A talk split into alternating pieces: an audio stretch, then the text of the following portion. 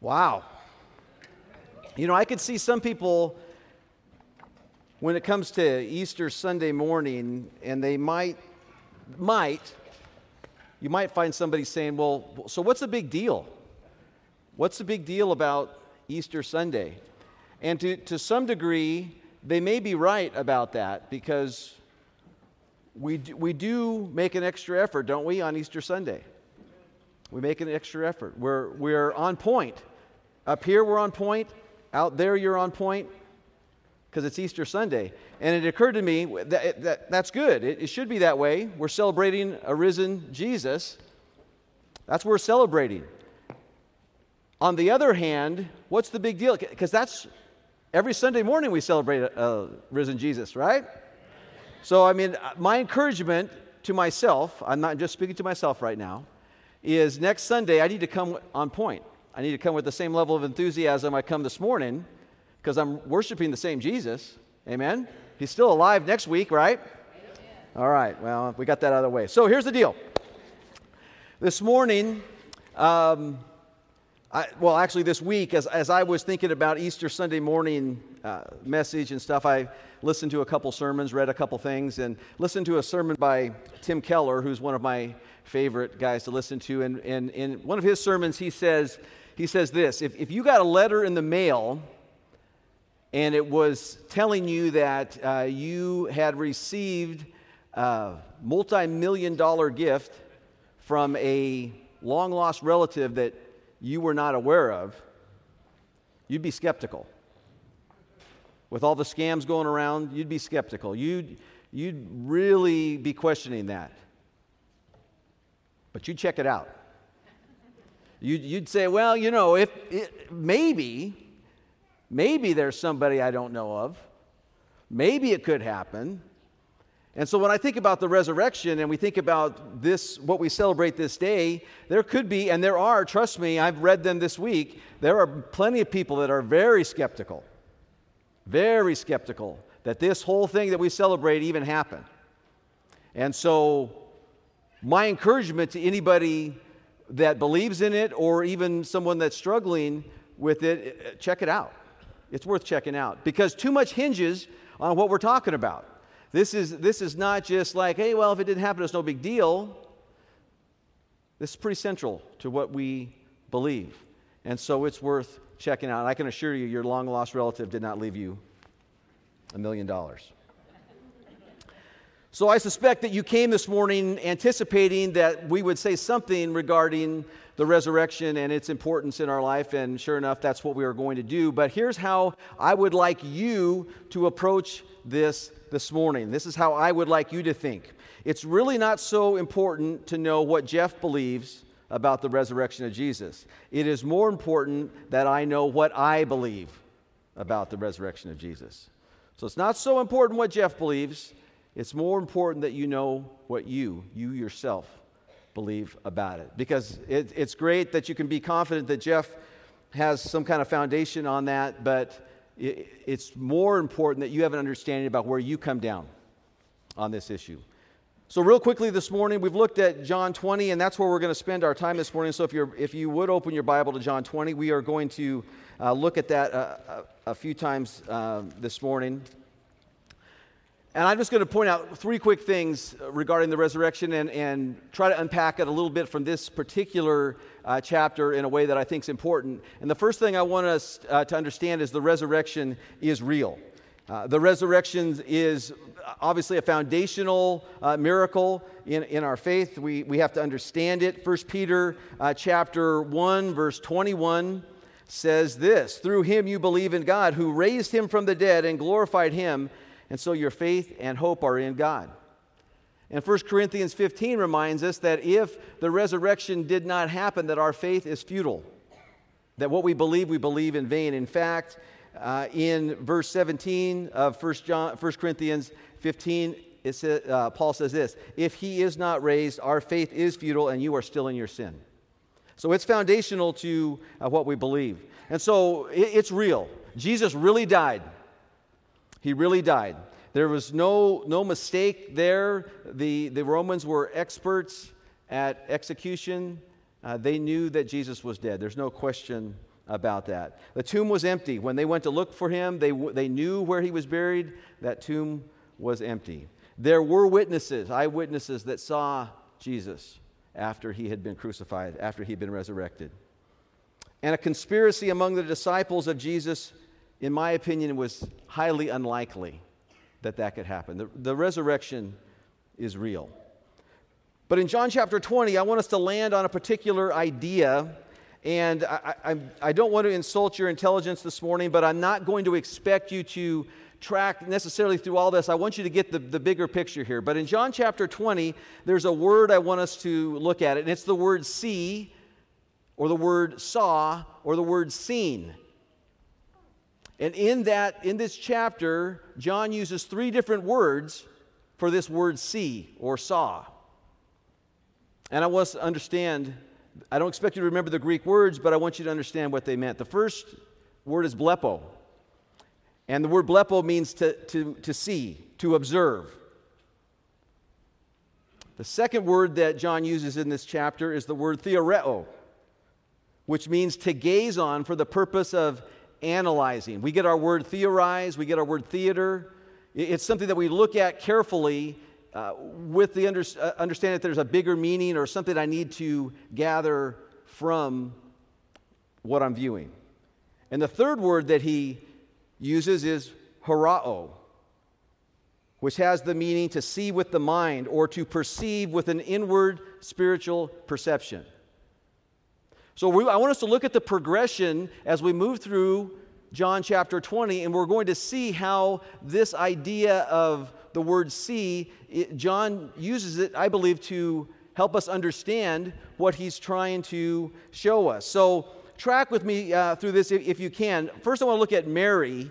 Uh, Mary uh, uh, appears first of all in um, later in the chapter. Um,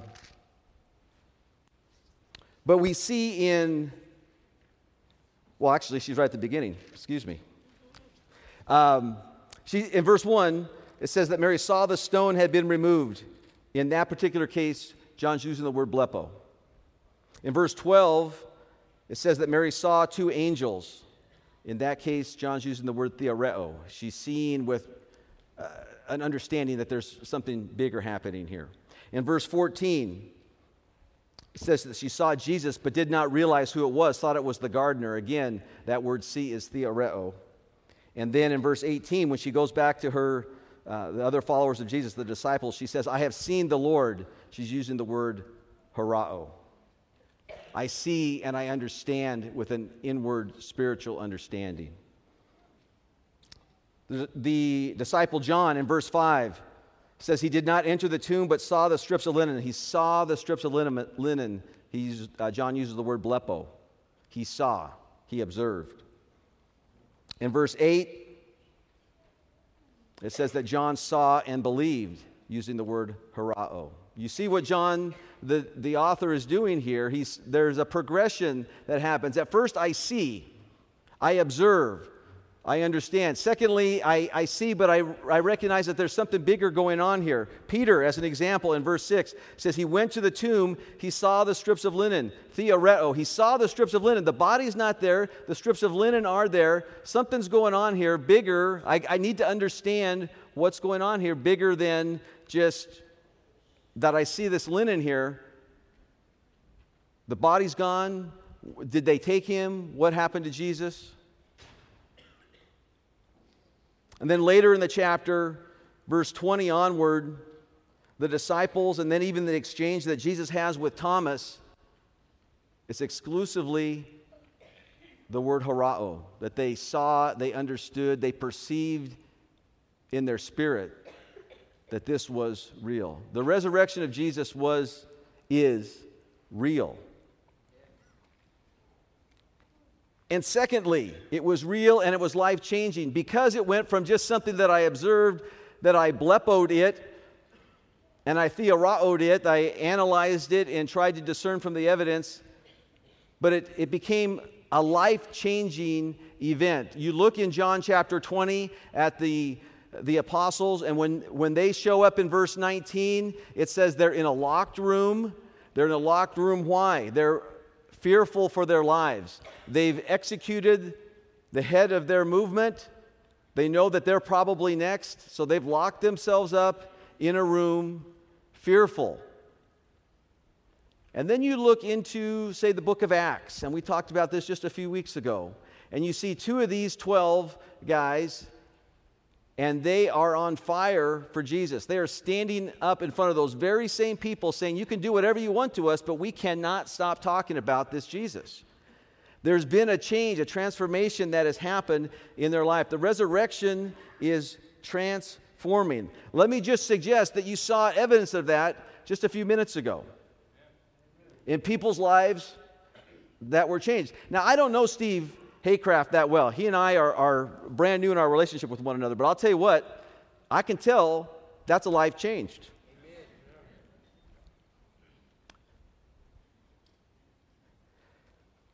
So when we think about seeing and observing and understanding the resurrection, we have to understand it more than just a historical event that happened. Certainly it was that. But if that's all that it is, and that nothing ever transforms in my life, then, then I, have, I have maybe only gotten as far as theoreo. And we need to make the next step. And that's the life changing step. You know, for me, I, I would have been a lot like a lot of these kids. I accepted Jesus when I was in fourth grade. I was at camp.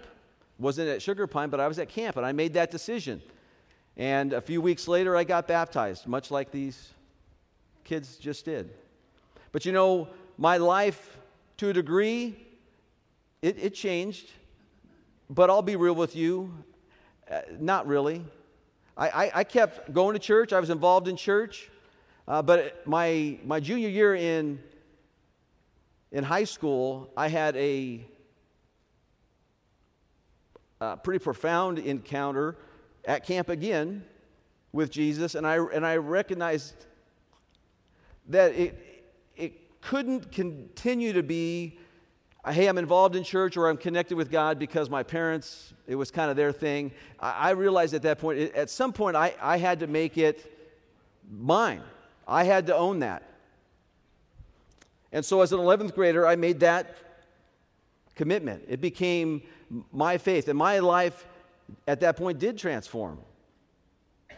And I started thinking differently and living differently and my values were different, and my priorities were different.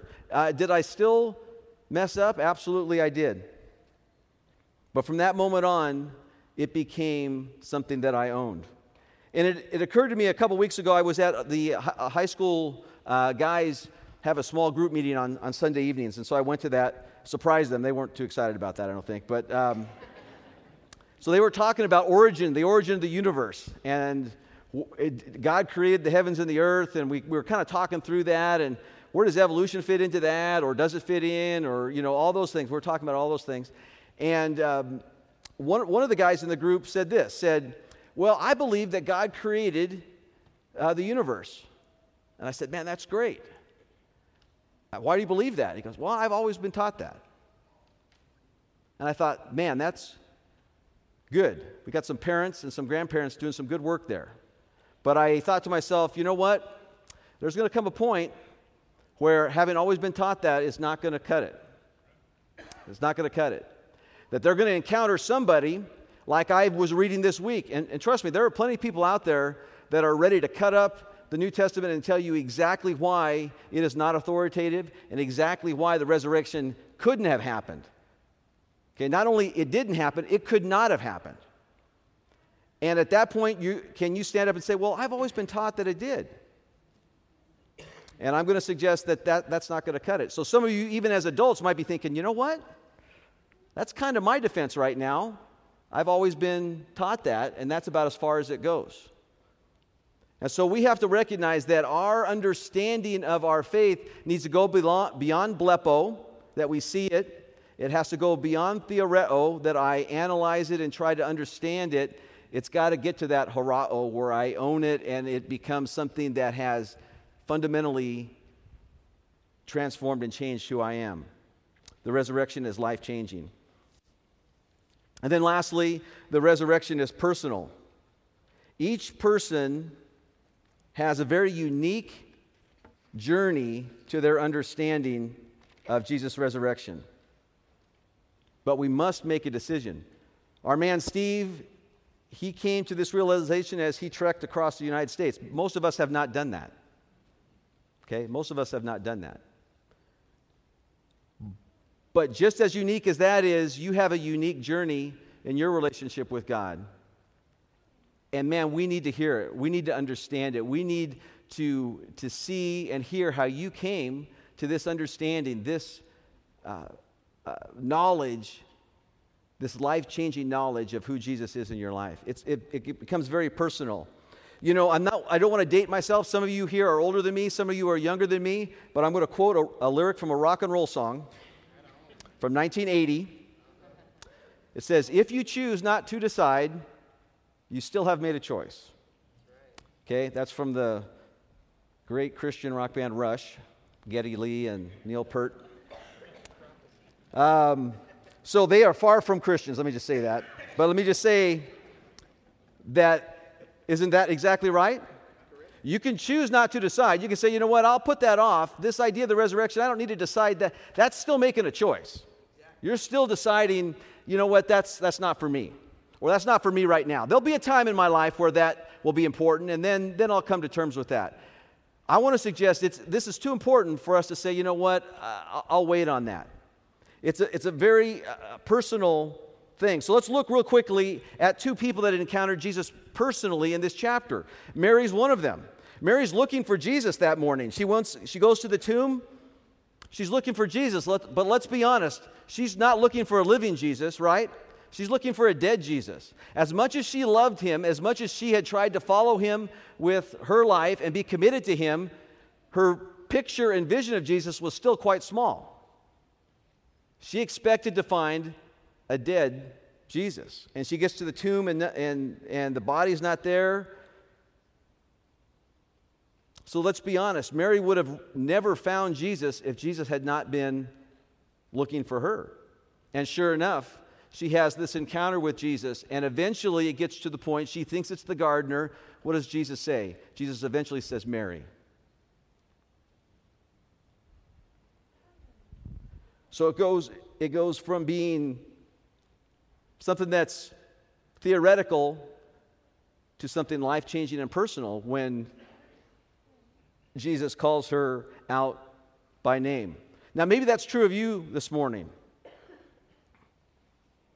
Maybe you're, you're, you've recognized that your particular path in life or the way that you're kind of choosing to do life, it's, it's working okay, or maybe you've recognized it's a complete disaster.